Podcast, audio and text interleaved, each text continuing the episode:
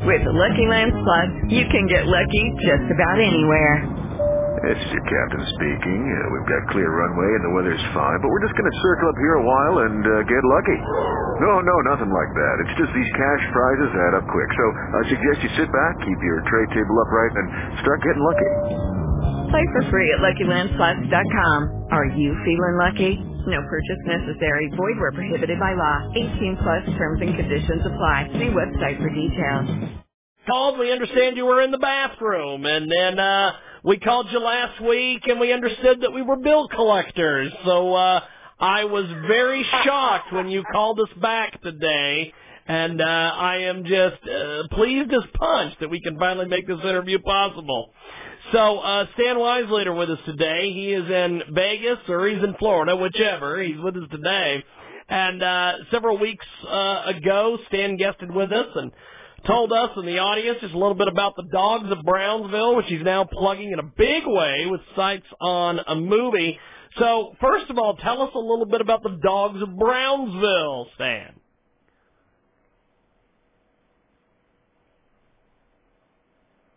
Stan, can you hear us? Stan Weisleder, are you there? Okay, I guess we've lost Stan Weisleder here.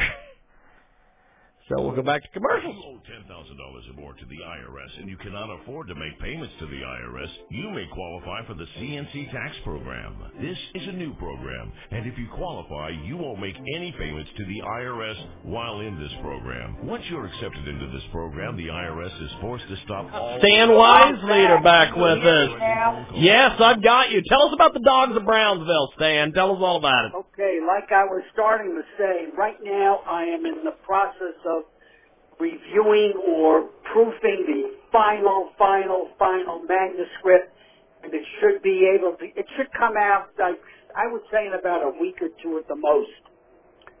Fantastic. And then people could go and get it and really read it and have a great time reading it. What is it about? Yes. Well, it's a true story. Everything in it happened. And it's all true, except for the parts I made up, of course. But basically, it's all true, and it covers a 50-year span, starting out in the slums of Brooklyn, and it's about a handful of guys and girls that make it to Las Vegas way, way, way back, and they get to Vegas in time to either participate in or watch how the changing of the guard was taking place between the mob to Howard Hughes to corporate America, covering a period roughly of about 50 years. And it has everything in it that you would expect in a novel. Everything. From crime to sex to gambling, you name it, it's all in there. Everything that you want that's good or bad about people. And like I said, everything in it happened. Fantastic. Maybe not in the same sequence that I show it, but it did happen. And most of my characters are composites of 2 or 3 or 4 different people that actually lived. We have got a great guest with us today. Stan Weisleder is with us. The Dogs of Brownsville. He's with us today here on the telephone talking to us a little bit about this book.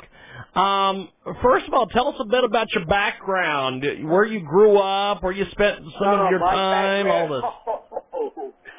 Well, let's put it this way. My background. Well, I grew up in Brooklyn, New York, naturally, like a lot of other people, and I was able to get out of Brooklyn at an early age. Early on in my career, while going through college, I worked as a lifeguard for the city of New York. I did that for 5 years. And then I reached a point, I got married at that point, still with the same lady for 64 years now. 64 years. Can you imagine? Some people don't even live that long. We've been married 64 years. Next year we'll be 65. And, wow, what a ride it's been. Anyway, I couldn't work as a lifeguard all my life. My wife said to me back then, she said, you have to get a real job. So with my math background from school, I studied to the actuarial exams and was able to pass them eventually and became an actuary. Had my own actuarial consulting company for a number of years. My daughter now runs that company. And then at that point, I said, hey, I'm going to do some of the things I always wanted to do but never did, because it wasn't the way to do things. You had to be conservative. You had to take the normal approach. Don't go off on the deep end.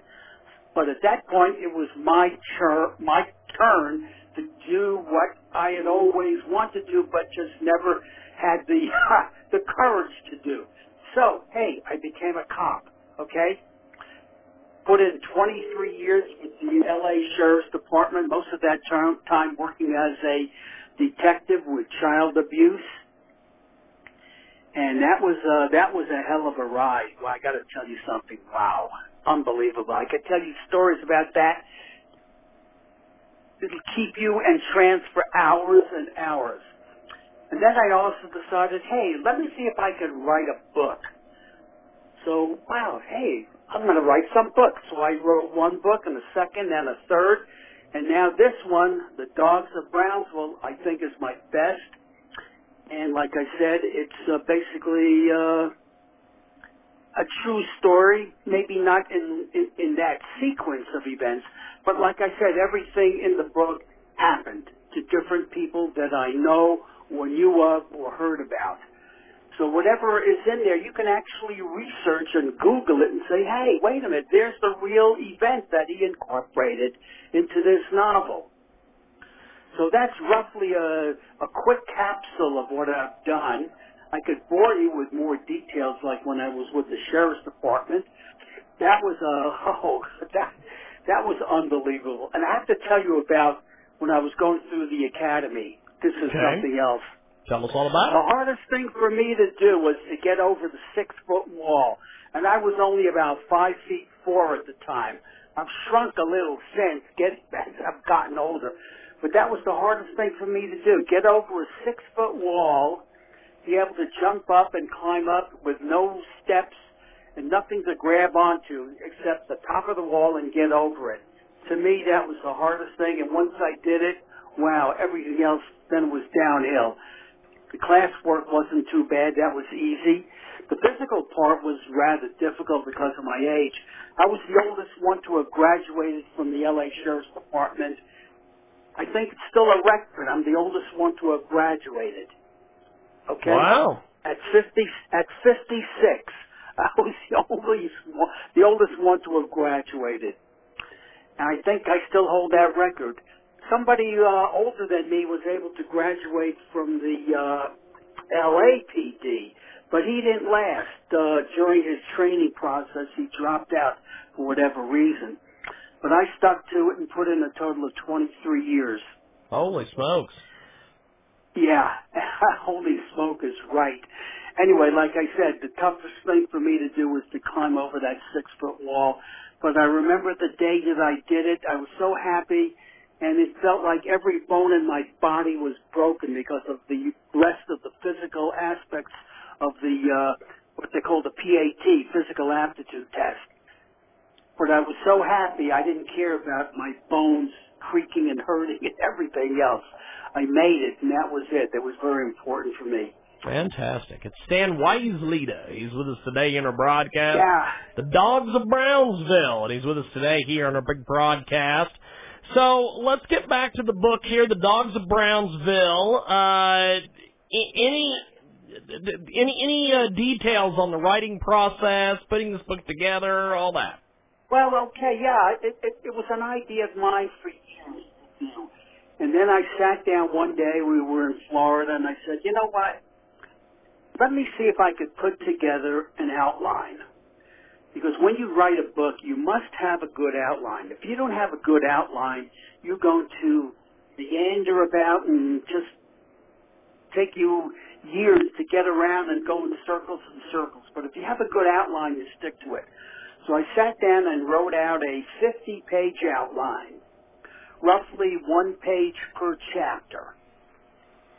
And I had this outline, and I went over it umpteen times until I felt it was right. And then one day I said, okay, now let me see if I can write the damn thing. So, again, I'll tell anybody who's out there listening, if you have a good outline, the book will generally sort of kind of write itself. Once you start it, it will go, and the characters take on a life of their own. And sometimes you think it's going to go one way, and you get a few chapters down, and it starts to go in a different direction just by itself, by what happens. And then once you get done, you're not done. Then you first have to proof it. So many times you lose count. And then another thing I will tell anyone who wants to write a book, have it professionally edited. Now, some people say, well, I don't have to do that. What I wrote is good. Baloney. What you wrote is garbage.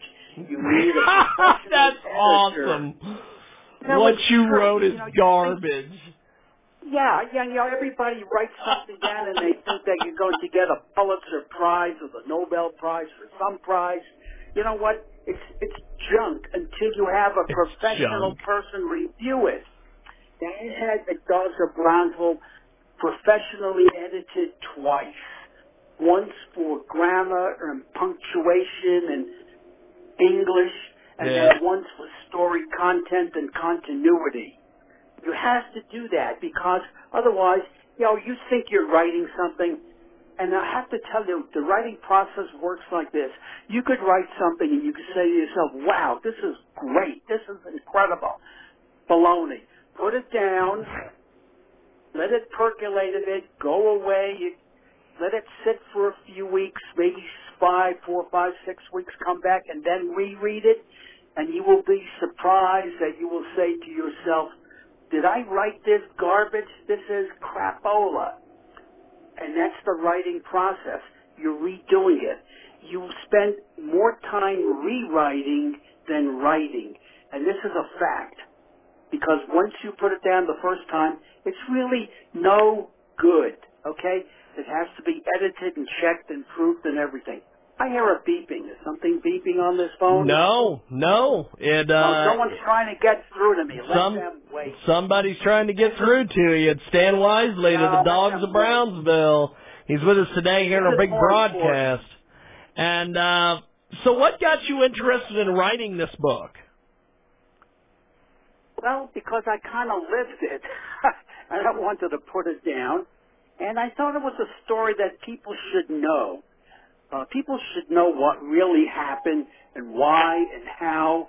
They know bits and pieces. Oh, yeah, I know about that. That happened. Oh, yeah, I know about this. I read about that. But my job was to tie all of these loose ends together, make them into a cohesive story from beginning to end.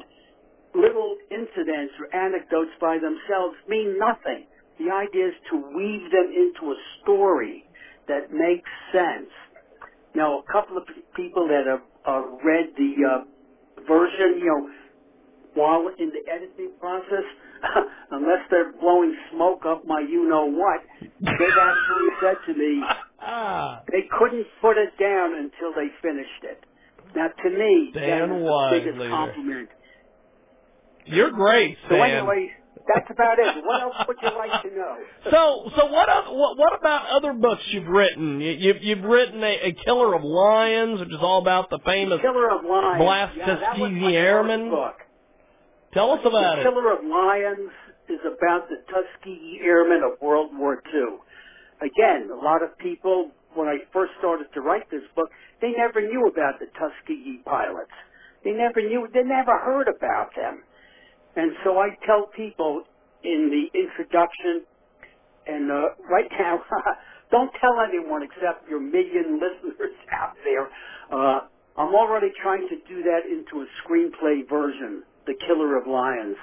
And I start off the following manner.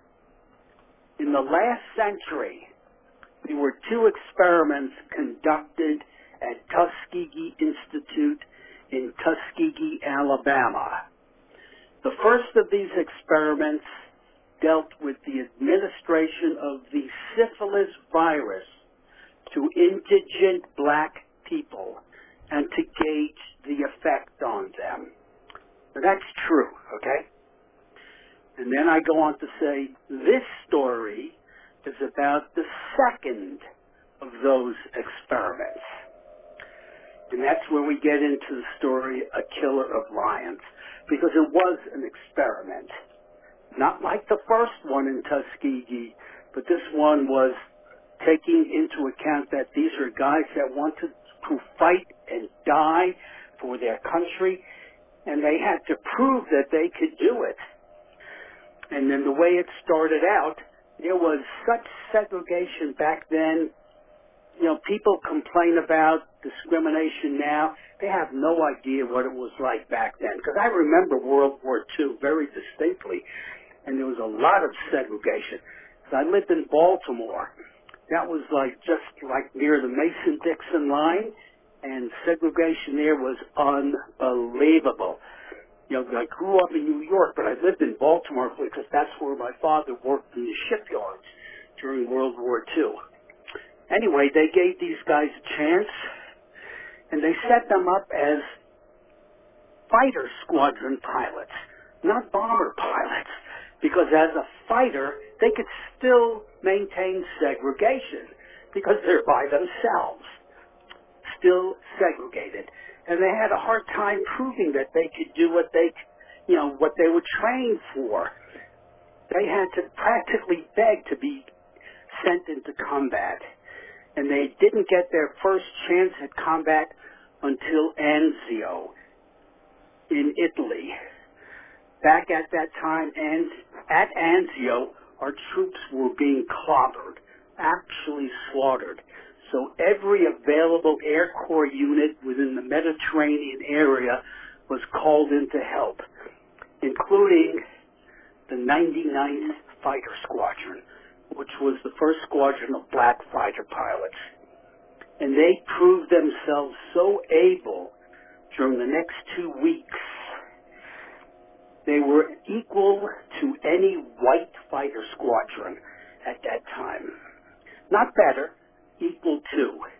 And as a result of what they did during the Anzio battle, they were then given assignments that before that nobody would trust them.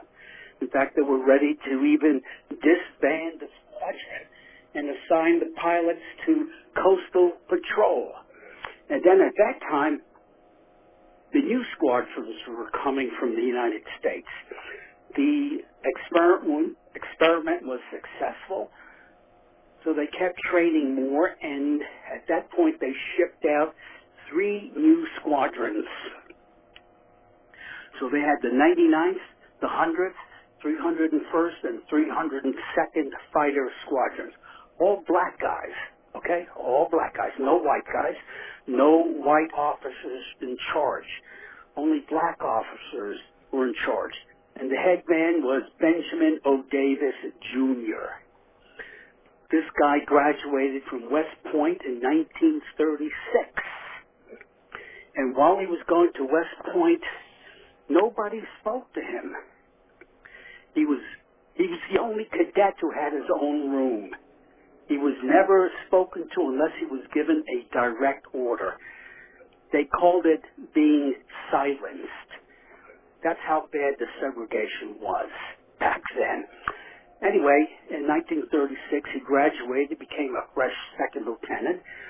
And in 1940, President Roosevelt, FDR, decided, hey, let's do this experiment. He was getting a lot of pressure from the black press, and the black people wanted to show what they could do. So he said, okay, we'll do this experiment. And they established the 99th. It was originally called Pursuit Squadron, and then they changed it to Fighter Squadron a year later. And they had the first class of 13 people. 8 of them graduated out of 13. One of them, Benjamin O. Davis Jr., and he was appointed as captain. They promoted him to captain, and they put him in charge of the 99th Fighter Squadron. And then pretty soon after that, he became lieutenant colonel. And then when they had the other three squadrons, they promoted him to full colonel. Wow. He eventually died as a general, and unfortunately he died from Alzheimer's. But, you know, that was totally something else. Yes. But he led his people to victory, and the one thing that he always did, he instilled in his men that they have to be perfect, perfection. He wouldn't accept anything less than perfection. His attitude was, you have to be not only as good as the white man, but better. Absolutely amazing. It's Stan Weisleder with us today. He joins us live here in our broadcast. And Stan, before we let you go, how do we find you online and get your stuff and everything else? Well, we're going to be doing, we're going to have a new website set up for the Dogs of Brownsville. That's soon, within a couple of weeks. But right now... With Lucky Land Slots, you can get lucky just about anywhere. Dearly beloved, we are gathered here today to... Has anyone seen the bride and groom? Sorry, we're here. We were getting lucky in the limo and we lost track of time. No, Lucky Land Casino, with cash prizes that add up quicker than a guest registry. In that case, I pronounce you lucky. Play for free at LuckyLandSlots.com. Daily bonuses are waiting. No purchase necessary. Void where prohibited by law. 18+. Terms and conditions apply. See website for details.